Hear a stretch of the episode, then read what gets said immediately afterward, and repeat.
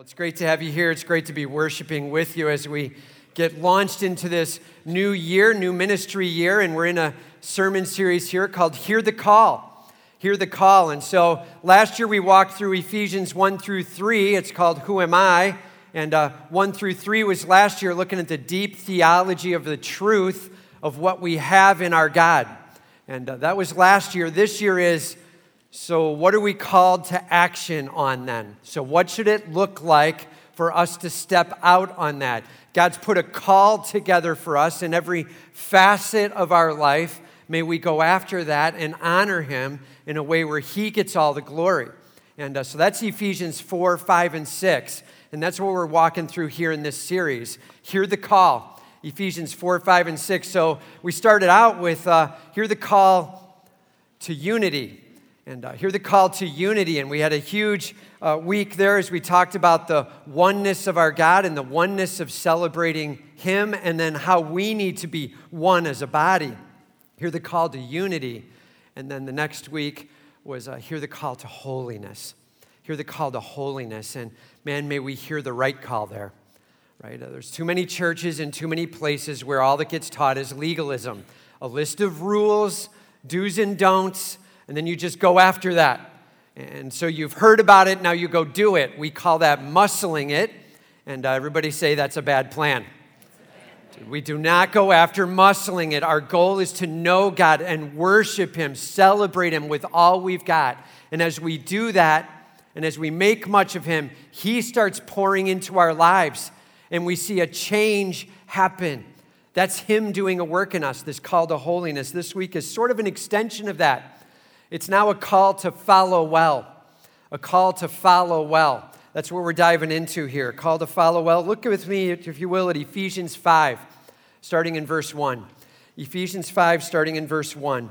And uh, the key word that we're going to see in these first 21 verses is the word walk. And uh, we've talked about it several times over. The word walk, it means uh, purpose and action, all being put together. That you have purpose and you have a right action. That's your walk in the midst. And you're going to see that word pop up several times over in this passage today. So, how do we follow well? Point number one uh, walk in love. Walk in love. And uh, he starts out here in verse 1 Therefore, be imitators of God as beloved children and walk in love, as Christ loved us and gave himself up for us, a fragrant offering and a sacrifice to God. And uh, so let's just walk through this. He starts out, Therefore, when we see the therefore, we say, What's the therefore, therefore? It's a connecting word. Never lose sight of it. When you're reading through the word, always read carefully. This is a connecting word. It's connecting back to Ephesians 4 and really to the whole chunk of four chapters up until now. And he's like, if this is who our God is, and if this is what we're called to, if putting off and putting on, right? Those are some words we heard last week of our actions are what we're called to be about. And He's going to be doing a renewing. Well, then we have some things we can be considering and going after. And so, in the midst of that, consider. That's really what he's saying. By the way, just a little side note I was reading this week, and, and uh, somebody made a really good note about put on and put off. They said, put on, just notice the garments have already been created and they're available. Your only job is to get dressed. It has a lot to do with being renewed. He's doing this work in you, and He's just calling you to participate and cooperate with Him as He does it. And uh, because of that, man, we're called to something very clear. He says, therefore, be imitators of God as beloved children. Be imitators of God as beloved children. This has uh, a huge tie to like watching a little kid with their parent, right? And you see a little son walking along, maybe holding dad's hand or walking next to him, and dad happens to be walking with his hands in his pockets a certain way, and you see the kid look over and kind of go, okay, I'll do that too. Kind of walk like that. Dad sort of shuffles his feet, so he's shuffling his feet, right? And uh, you see it all the time where there's a mirroring of the parent and saying, I want to be like them until they turn 14. Then something else happens, but we'll talk about that later, right?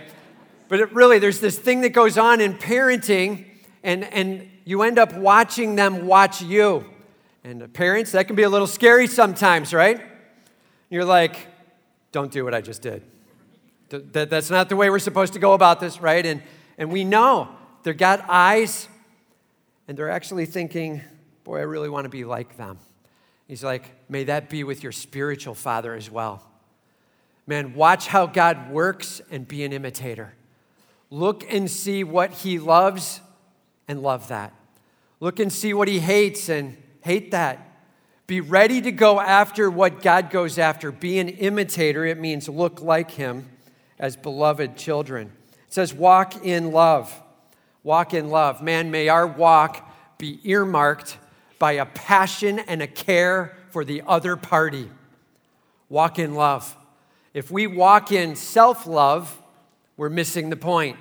We are to walk in love, man. We are to walk in, man, may we get that. And the church is to be a place of love. Let's be careful how we define it.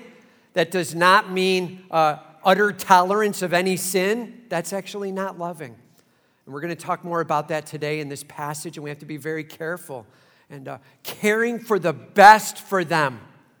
Hear me? Love, wanting the best for them. And that's a huge deal to walk in love. And he's like, hey, I just told you to be an imitator, so let's make sure you understand how God is like this. As Christ loved us and gave himself up for us, a fragrant offering and a sacrifice to God. Christ is our example of love, utter self sacrifice. As he stood up, humbled himself, clothed himself with humanity, allowed himself to be fully God, yes, but fully man. And he walked in this world amongst mankind, his creation, and they rejected him. And they mocked him and they beat him and they took him to the cross. And here's the beauty in the ridiculousness and blindness of man, Jesus Christ was providing the very thing we needed sacrifice for us. His blood on the cross is our very hope. Love, not what was best for him, what was best for us in utter sacrifice. Jesus Christ, he walked in love in the midst of his sacrifice. And Paul here is like, hey, just so you know, that's our battle cry, man. As Jesus Christ loves, so might I love. Lord, help me to have eyes for others and what's best for them, sacrificing myself. Notice he says here a fragrant offering and a sacrifice to God. And uh, man, Romans 12 speaks very clearly of a, you being a living sacrifice. A living sacrifice. I'm telling you, all too often, we hear this on Sunday morning and we're like, yeah, that's right. Right? And then we get to Tuesday and somebody at work does something and we're like, oh no, I'm bringing it on that guy. Like, that's it, man. This thing's going to be put to rest, right? And, and all of a sudden, we're not walking in love at all. And uh, may this not be for one hour as we consent and nod ahead on Sunday morning. And all of God's people said, Walk in love, man. This is a seven days a week, 24 hours a day. Christ showed off in your life. Be an imitator of him. May Christ be shown off in our lives as we love. All right. He says, verse 3 But sexual immorality and all impurity or covetousness must not even be named among you. If we're going to walk with purpose, if we're going to walk in our actions showing off our God, these are things that can't be there. He says, sexual immorality. What is that? Well, that's when we're sleeping with someone, having sex with someone outside of marriage. All right? So, one man, one woman in marriage. That is biblical sexuality. And so, sexual immorality is when we're not that way. And uh, man, please hear me. If you're here this morning and you're like, eh, this is something I'm wrestling with, and dude, it's time to put that to rest. It's time to be done. And I know the world doesn't teach that, they've got a different thing to say. And in fact, they say, hey, kick the tires on and see if there's compatibility. And those things are all a joke. That's about taking right now for self. And may we honor our King. And so here's my request, man. If you're dating, if you're engaged, make sure you're making a commitment to sexual purity for your God. May that sexual immorality not be named among you, all right? It's a very real call. It's a very sincere call. I hear you. We are human beings. We are built and designed by God with sexuality as a part of us. Please don't let it run amok. Please be careful with that and honor your king in the midst. All right? Sexual immorality. I hope I said that as tenderly as I possibly could. For real, man. Let's just walk through this together where Christ is glorified, all right?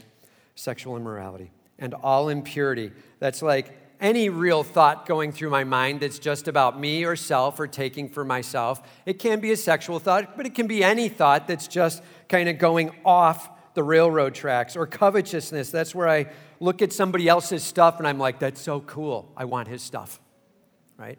Covetousness, where we're not satisfied with our own blessings and we want somebody else's blessing. In fact, we're willing to do a lot of things to get it. Once covetousness starts taking over in your heart, watch out. Words you say, things you do will start to shock you because your real motivation is to get, to take for self. And he's like, Don't let these things be named among you. They must not be named among you as is proper among the saints. And I just want to say this Did you know that? If you've trusted in Christ as your personal Savior, hear me, you are called biblically a saint. You are a saint. You're like, dude, you, you don't know how I've been acting this past week or two. And uh, biblically, if you've trusted Christ as Savior, hear me, saint. Every believer is a saint. There are some churches that choose to say only some are saints, and they declare out those unique names. Just so you know, that's actually not biblical. Every believer is a saint. Every believer is a what?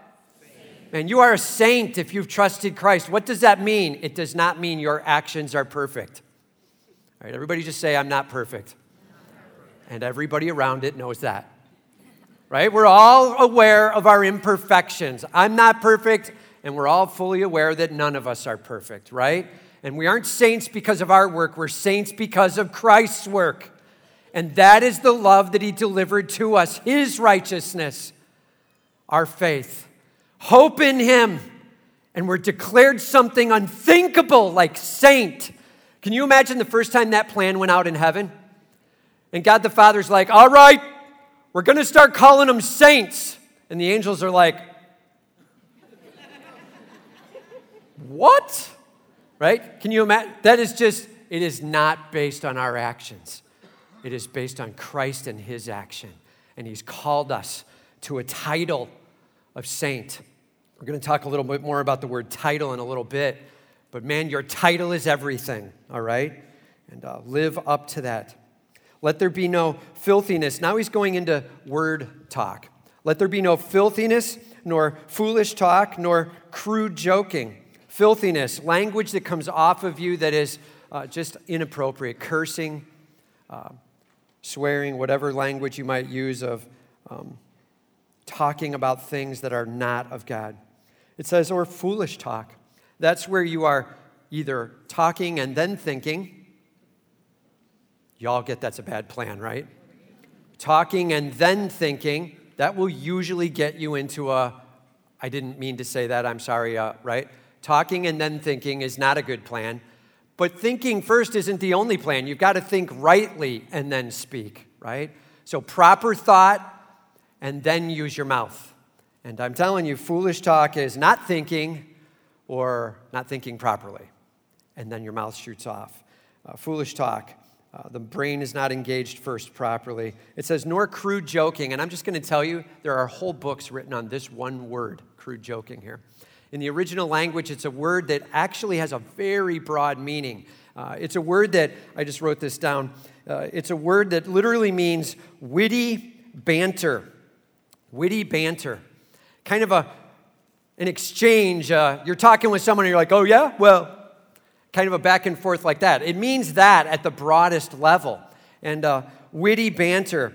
And uh, most will say this when it's used here in this context, it probably means a witty banter that is degraded to lewd joking.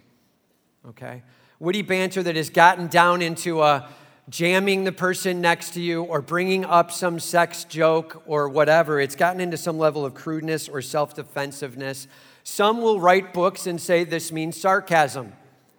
There are those in my family that will refuse to accept that.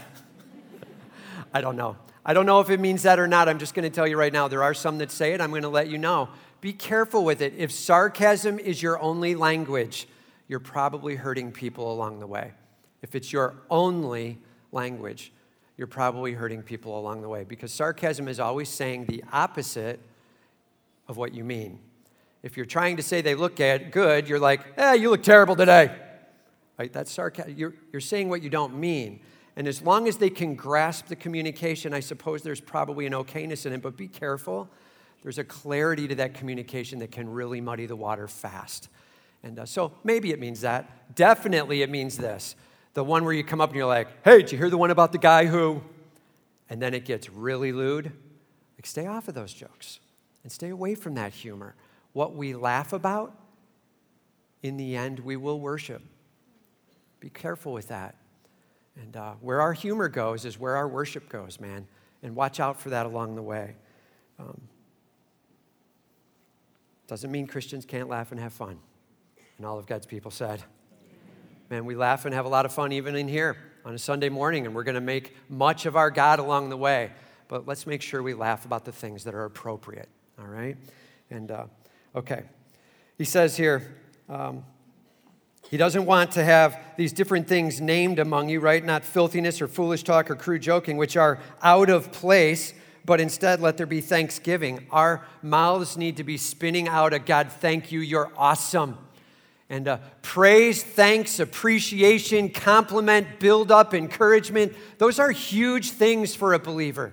And being able to have that as a part of your language. Lord, thank you. Or how about this one? Hun, thank you. Thank you for making the meal. Thank you for cleaning up. Thank you for, thank you. Making sure Thanksgiving is a part of your language and appreciating what is going well, that's a huge deal as well. And uh, make sure our mouths are not running off the wrong direction, but instead they're running to praise. For you may be sure of this. Now, these next words, I'm just going to say, we're going to walk through this, and I want to be super careful with this verse. It says, first of all, for you may be sure of this, just so you know, what it says in the original language is something a little weird. It says, for you know, knowing. That's what it actually says. For you know, knowing. They put two words know together. It's being emphatic about it, but in fact, it used two different words for know. So it's actually saying, for you have the facts and you have the experience. That's really what's being said in this. Now, that's rightly translated across to be be sure of this, right? Because you have the facts on it and you have the experience on it, you can absolutely be sure. And so, both fact and experience coming together, here's some things we need to be aware of. And then he says, I'm just going to read the whole thing and we'll go back and work it. That everyone who is sexually immoral or impure or who is covetous, that is an idolater, has no inheritance in the kingdom of Christ and God. Bam. And this is a heavy verse, and we better make sure we understand it. And there are some who read this and they say, See, so as soon as you do any sin, you lose your salvation, you are hellbound. And uh, be careful. I don't see the statement in here about lose salvation and the other stuff. Those are innuendos. And so, what is it actually saying? What's actually going on with this verse where it talks about some sins and then no salvation for them, no inheritance in the kingdom of God. Well, what's it talking about? Well, I can tell you this in the original language, and it's super important we go there. It says, um, first of all, says, who is sexually immoral? That's what it says in the ESV here, right? Who is sexually immoral? Just so you know, what it really says, what it actually says in the original language is the, the sexual immoral. It's a title. The sexual immoral the one carrying this title has a problem. And in fact, we'll move on to the next one. The one impure, carrying that title, the one with the title covetous, the one with the title idolater, there's a problem here. And they're carrying the title of their sin. And so here's what we need to understand. When we come to trust Christ as Savior, you hearing me? when we come to trust Christ as Savior. Lord, I believe you are God Almighty. I believe you are risen from the dead. I confess you as my Lord. The moment we're doing that, we are saved. Hear me. Our title becomes saint. Our title becomes child of God, saint. And that is what you are known by. You are now not known by your works, you are known by your Savior. And all of God's people said, Dude, we better get that clear. We are not known by our works. We are known by our Savior when we trust in Him. That is our every hope. So now he comes here and he says, So for the one who has this title, known by his works, so this person is not saved and participating in these activities, know this there is huge penalty. It says, There is a problem, there is no inheritance in the kingdom of Christ and of God for them. Let's just say this the opposite way. So if it was just that you were sexually immoral or covetous or impure or whatever it might be, if you were that and that cost you salvation, then how do you get it back? By not doing it? So the works are saving me? Everybody say that's not the plan. The works do not save, and the works do not lose it. Jesus Christ and where you're at with Him.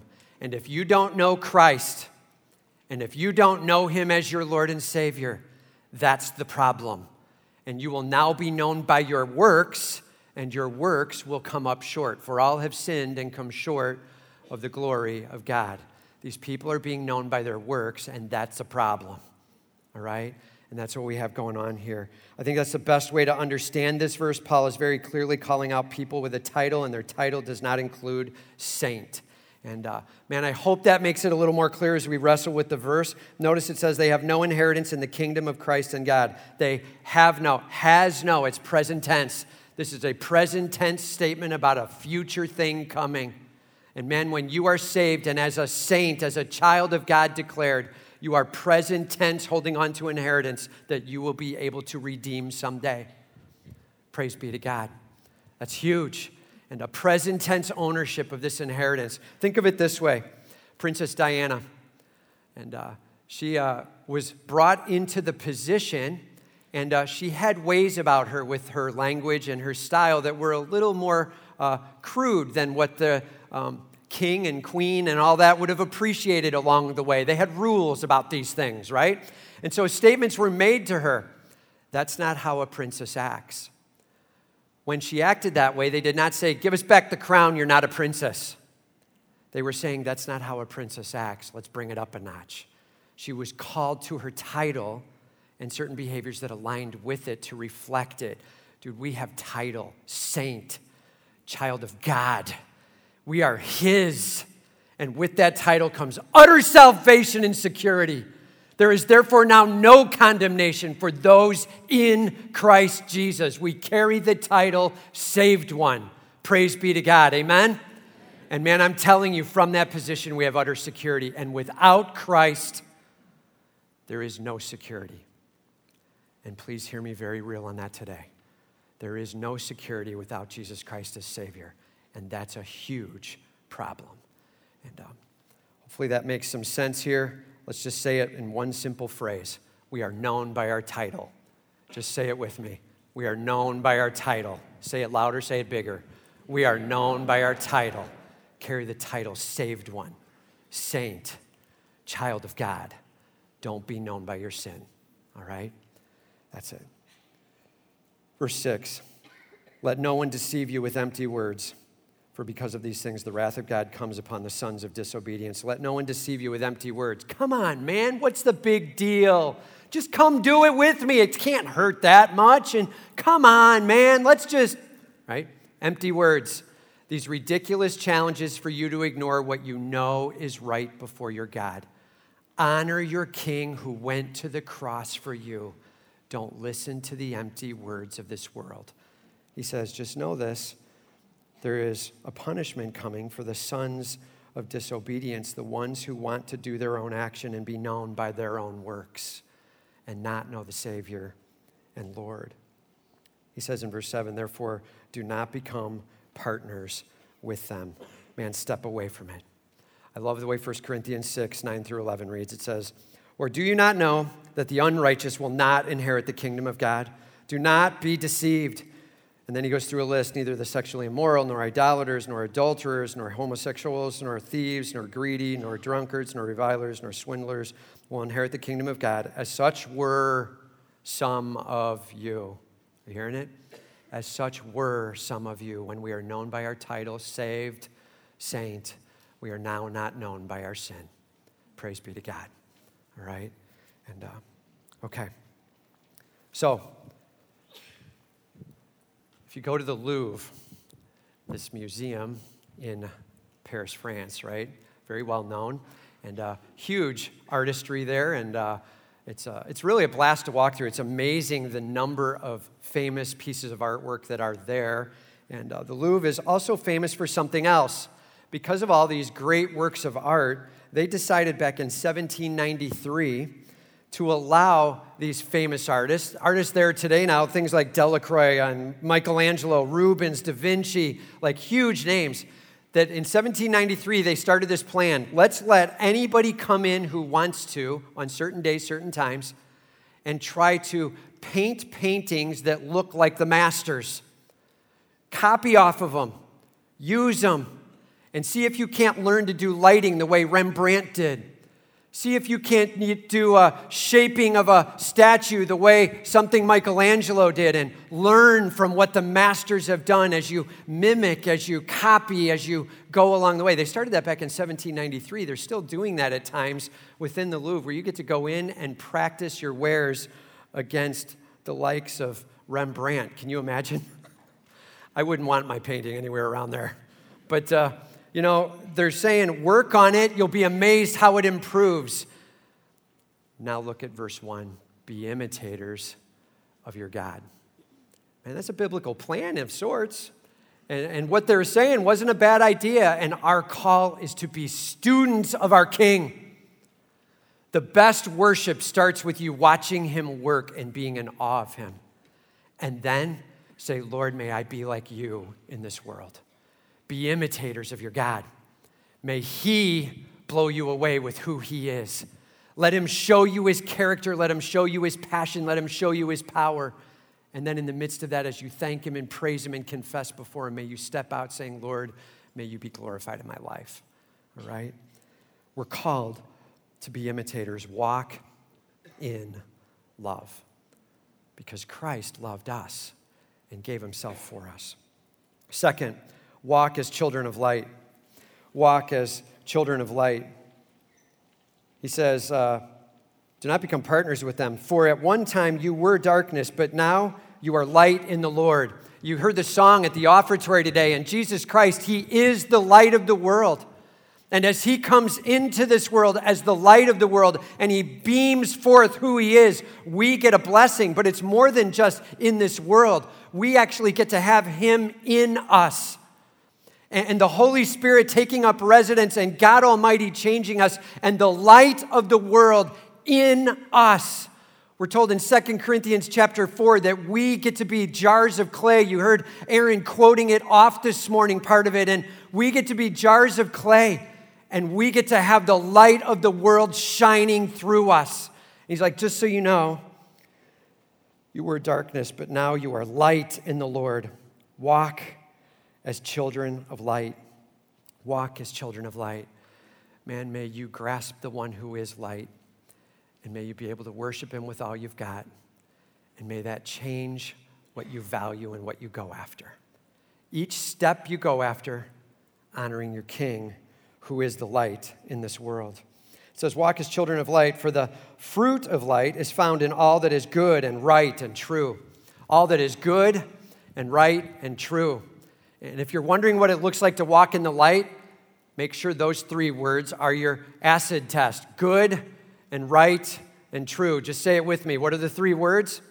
Good and right and true. And that's it. That's all you're going after.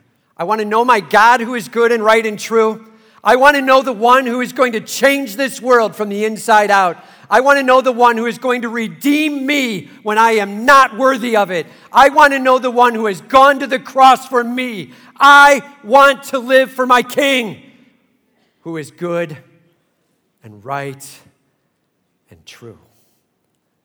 May I walk as a child of the light. That's our call, man.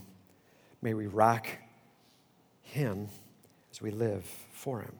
Walk as children of light, for the fruit of the light is found in all that is good and right and true, and try to discern what is pleasing to the Lord. Just so you know, what is His character is what will be pleasing to Him. What is not His character will not be pleasing to Him, right? So when you're trying to discern what is pleasing to the Lord, it's going to be what He's all about. Take no part in the unfruitful works of darkness, but instead expose them. I just want you to know the world does not like this verse. Take no part in the fruitful works of darkness, but instead expose them. The world's message come take part in our fruitful works of darkness, right? Come join me as I do this thing. And, and really, just be tolerant, man. Let me be about what I'm about. It says, do not partake in the unfruitful works of darkness, but rather do what? What's it say there? Expose them. Yeah, that's definitely not American. Expose them. And uh, so, really, American is like, look, I'm not going to do your thing, so I'm just going to let you do your thing. Is that what it says to do? Doesn't say that It says expose them. So let's just talk a little bit about that. Be super careful. This does not say, so go rant and rave and be violent on them.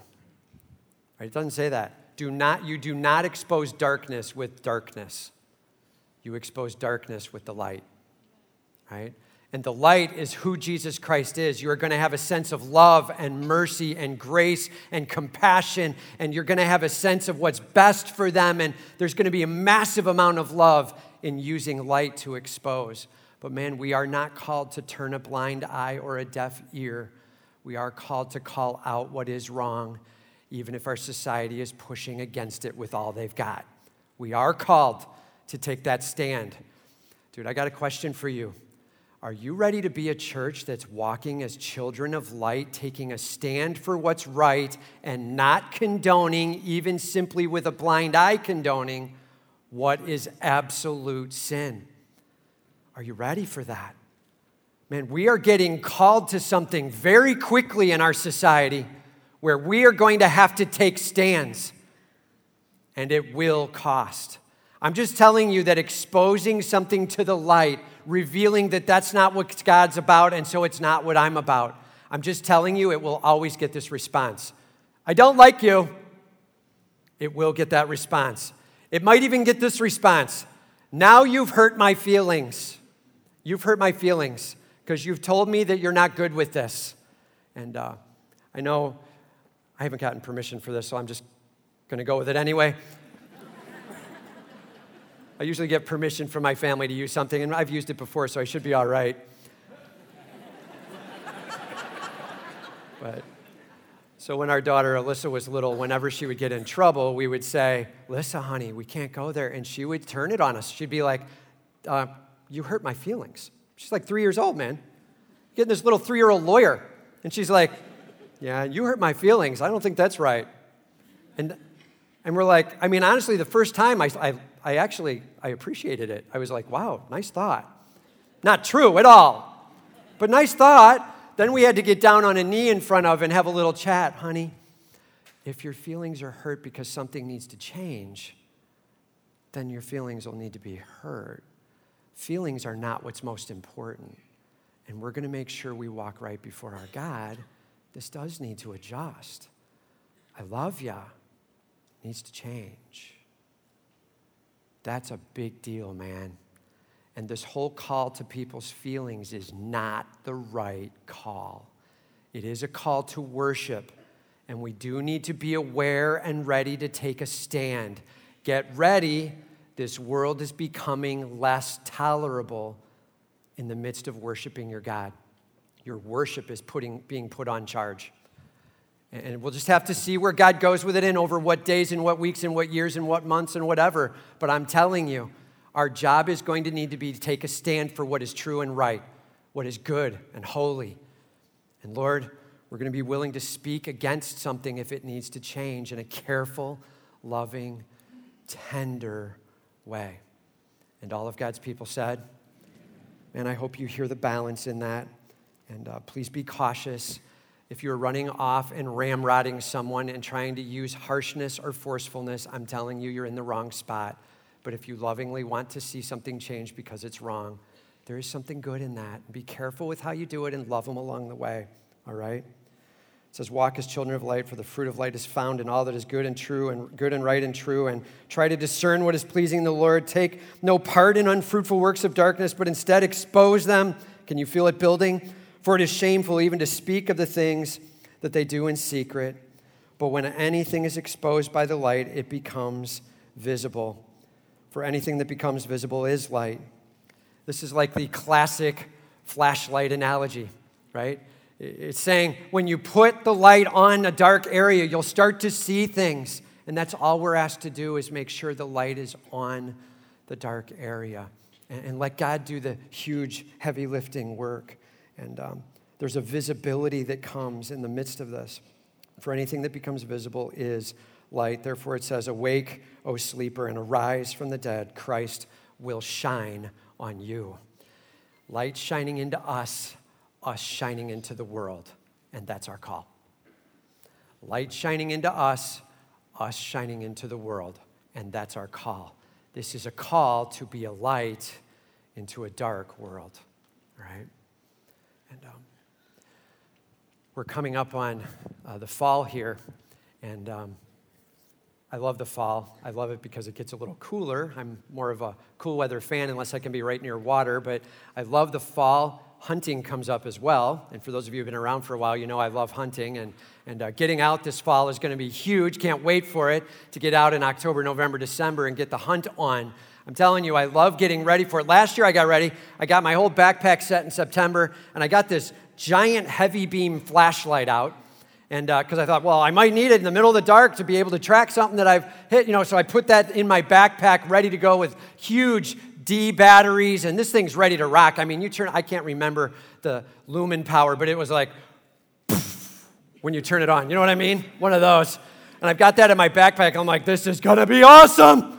And uh, so I'm out in the middle of the woods, and it was probably uh, early November at this time. I can't remember what time it was, but I'm climbing out of the tree stand, and it's like dark, dark, okay?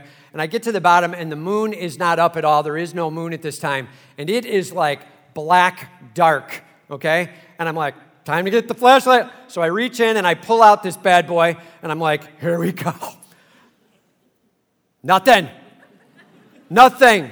Apparently, what happened is something hit the switch, and I actually had it on in my backpack at home for like weeks on end where I wasn't out with it. I don't know. But the batteries ran dead. Nothing. So I have to put it back in my backpack and put it on in the dark, and then I pull out my phone, and I'm like, all the way out, man. And I'm telling you, you're tripping over things that are right in front of you. And the smaller your light, the less you can see. Hear me? The smaller your light, the less you can see. And the smaller the power, the less you can see. And I thought, well, let's just walk through it. Man, three things you need for a flashlight to actually be functional. And we can even move it over to us in just a second. First, you're going to need a bulb that actually works, right? Broken bulb does not get it done. You need something capable of bearing light. Got to have the bulb. Uh, another thing you need you got to have the batteries. It's got to be properly empowered, or this thing isn't going to work. I found that out the nice way. And the bulb and the batteries, and then you got to aim it in the right direction. Having a flashlight and holding it up in the air while you walk through the darkness is going to cause heartache and footache as you trip on everything, right? Aiming it where it needs to be and the bulb and the batteries and the aim. And now let's apply it to us who are supposed to be the light in this world. Are you capable of bearing light? Do you know Jesus Christ as Savior? If you don't know Him as Savior, there's no way to be a light. Don't worry about this part right now. If you don't know Jesus Christ as Savior, being a light is not your goal. Getting to know Christ as Savior is your goal. Lord, I need to learn to trust in you. Lord, it's not about me. I'm done trying to earn it. My works will never get there. You're in charge. Letting Christ be in charge of your life, capable of bearing. And we cannot be a light if we don't have that. And uh, batteries, are you empowered? Are you walking with your God? Is the Holy Spirit empowering you? And we're going to talk a lot more about it in the third point. Are you walking in a way where the Spirit is empowering you, or is your light super, super small? The bulb and the batteries. And then the last one is, and where are you aiming it? Be careful about that. Be gentle about that. But exposing is what we're called to, not ignoring or participating. Okay? Simple question Are you saved? Are you trusting Christ as your Savior? Believing in Him and confessing Him as your Lord? Are you saved? Second, are you empowered? Are you walking with the Holy Spirit in a way where He is having an impact in your life, where you are a bright light in a dark world? And third, are you willing to aim that light where some may not want to have it aimed, that your God might be glorified. It's a huge call, man. Walk in love, walk as children of light, wrestle with how those two come together, and please do it well. All right? Number three. Number three. Walk as one who is wise. Walk as one who is wise. Here we go. It says, Look carefully then how you walk, not as unwise, but as wise. Literally, it says, uh, there where it says look, it's in the original. Use your eyes, man. Be able to see this. Use your eyes and be careful that you walk as wise, not as unwise. Just a couple words I wrote down. If you're walking wisely, you're going to watch, you're going to evaluate, you're going to plan, and you're going to adjust. That's wise walk. You're going to watch, you're going to evaluate, you're going to plan, and you're going to adjust. If you're the type who makes one decision and that's the end of it and you bull your way through, there's going to be times where that'll turn out not wise because you haven't been able to adjust to what comes around you. So, again, the words watch, evaluate, plan, and adjust man, make sure you are thinking your way through your day. And if you're in the spot where you're like, I don't like to think about things, I just do them, man. I just kind of, I feel free that way and I just go after it. Um, yeah, that doesn't work, dude. That, that's not going to go down well for you over the long haul. And uh, please hear me on this. Wise means brain engaged first, okay? And get after that. Think it through. And uh, huge. He says, Look carefully then how you walk, not as unwise, but as wise, making the best use of the time, because the days are evil. Don't waste your time partnering with what is evil or letting it go by you unexposed. The days are evil and the end is coming, and Christ has a plan, and may we be a light. And um, therefore, do not be foolish, but understand what the will of the Lord is. Do you understand that the definition of foolishness here is to not know the will of the Lord? Do not be foolish. Understand what the will of the Lord is, right? The definition of foolish is to not know what God's trying to get done. The definition of foolish is to not know what God's will is in something, not be aware of his character and how he would express. That's a major miss. And, so our plan needs to be Lord, I want to know you so that I can imitate you in this world with your empowerment and your light can shine and you can do whatever work you're going to be about. May you be glorified. All right? It says, and do not get drunk with wine, for that is debauchery. And uh, literally, that word drunk there, it's like don't be controlled by it. Don't have your observation skills um, kind of brought to a weaker level because of what you're taking in. Don't be drunk with wine.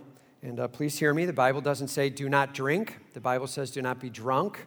Do not use that as an excuse to go to the drink and then end up drunk, right? And so be careful. Let's not overcook the rule and go to the Bible says do not drink. The Bible says do not get drunk. I want you to know as a staff, we are not drinking. And there's a reason that I've asked that of our pastoral staff. And uh, it's because as we work with people wrestling with alcohol, we want to be able to come alongside of them and not cause them to trip. okay? And that's a personal decision. It's not a, it's not a rule in the scripture that says, thou shalt not. It's a choice in order to love those going through a struggle. That's where we are, all right? And uh, make your decision wisely on what you do with alcohol. But it says here what should happen instead. But be filled with the Spirit. But be filled with the Spirit. And uh, filled, literally controlled. Filled. This word is huge. Let's just talk about it for a second. It's got three parts to it. Filled. First, it is in the command form. Do this. It's the command. Be filled. Make sure this is happening. It's in the command form. Be filled. Second, it's in the passive form. Allow this to happen to you. Be filled. The Holy Spirit is filling, you're just allowing. It is in the passive form. Command and yet passive. Man, that's a wild combination. Do this, allow it. It's super complex in the midst of trying to work through your daily life, but man, it's basic. It's command, and yes, we allow Him to do the work. And third, it is on the continuous, ongoing form. Be filled over and over and over and over again. It is not one and done. It is every day, Lord, may I be filled and ready to go that you might get the glory. It is a command, it is in the passive, and it is continuous. This be filled. And, uh, man, may we get how to go after him with all we've got. We've talked a lot about what it means to be filled. We talked about it in the series we did in January to March. And, and if you want to go back through that, there's a ton of detail and information there. But I'll just summarize it as this picture it like a sailboat. And to be filled, your job is to get the sail set, to get that sail out, and the Holy Spirit will just fill that sail. So we raise the sail by encountering our God and observing who He is we raise the sail. We set it into position by our spending time in worship, praising, thanking, confessing. And then He fills. And at that point, we step out. Led by the Spirit now, we engage. Okay? That is absolutely important. We raise the sail, we set the sail, now we're filled. How do we do it? Encounter, exalt, engage. Encounter, I am raising the sail. I'm getting to know my God better. Exalt. I'm starting to get that sail set hard and ready to take wind. The Holy Spirit fills as I'm confessing sin, getting right before Him, and praising and thanking Him. He starts doing an amazing work. And all of a sudden, you are filled. Please note this filled. It does not take seven years, 10 years, 20 years. I really believed that when I was growing up, that filled with something that happens over a long period of time. If you can keep it right, it just keeps and that's not it. In the moment, filled. The moment I've got sin out of the way, God in the center, my eyes are fixed on Him, and I'm ready to rock for Him, filled. Instantaneous and ready to go. Are you ready to be filled? That was a terrible answer. Ready? Are you ready to be filled? Yes. Man, let's be filled. Let's make sure that we raise the sail, set the sail, and we're filled by Him. We're encountering our living God. We're stunned with His greatness. We're worshiping Him and praising Him and thanking Him. We're confessing what needs to go. Dude, get that sin done. And filled is what you get with the Holy Spirit power. God doing something in you you may have never experienced before. Filled Spirit doing a work in us. When He says, be renewed, this has to happen, man. We are more renewed the more we're in that filled state.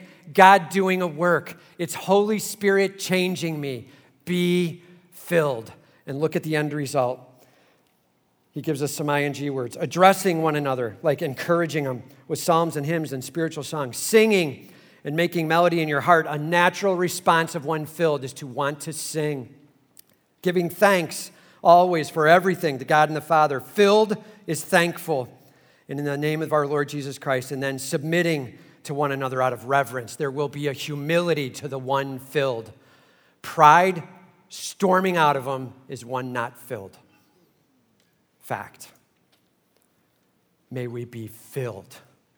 And all of God's people said, Man, we have a call to holiness, and it cannot be done if we just try to muscle it Please don't hear all the words I said and just set them aside and go, I got to try hard. Lord, may I be filled. Know your God, thank your God, confess before your God, and be filled. And all of God's people said, Let's pray.